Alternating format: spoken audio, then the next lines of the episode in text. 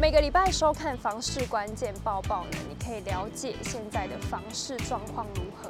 不管是买房啊、卖房的知识或是新闻，我们都会帮你一起整理哦。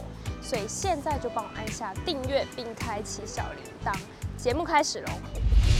今天的精选新闻，首先来看到永益房屋盘点新竹市三所满额国中，可以发现这三所方圆一公里附近呢，都有三字头房价。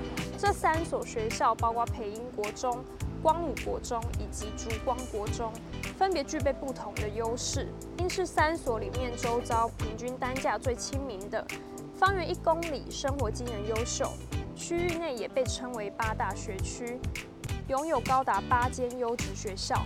业者分析，在这里买房升学顺利的话，可以一路从国小读到清华、阳明交通大学。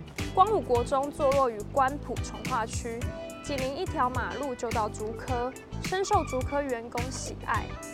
此区的购买族群跟培英国中相似，竹科员工约占六成，学区设籍约占四成。至于距离竹科较远的竹光，是三所学校中唯一非东区的明星国中，特色是北区屋龄普遍较大，但房屋也没有东区密集。竹光这边生活起来相对惬意。另外就是当地目前八成的成交量以中古电梯大楼为主，房屋坪数也较大。再来就是台湾第一家好事多要搬家了，什么原因？一起了解。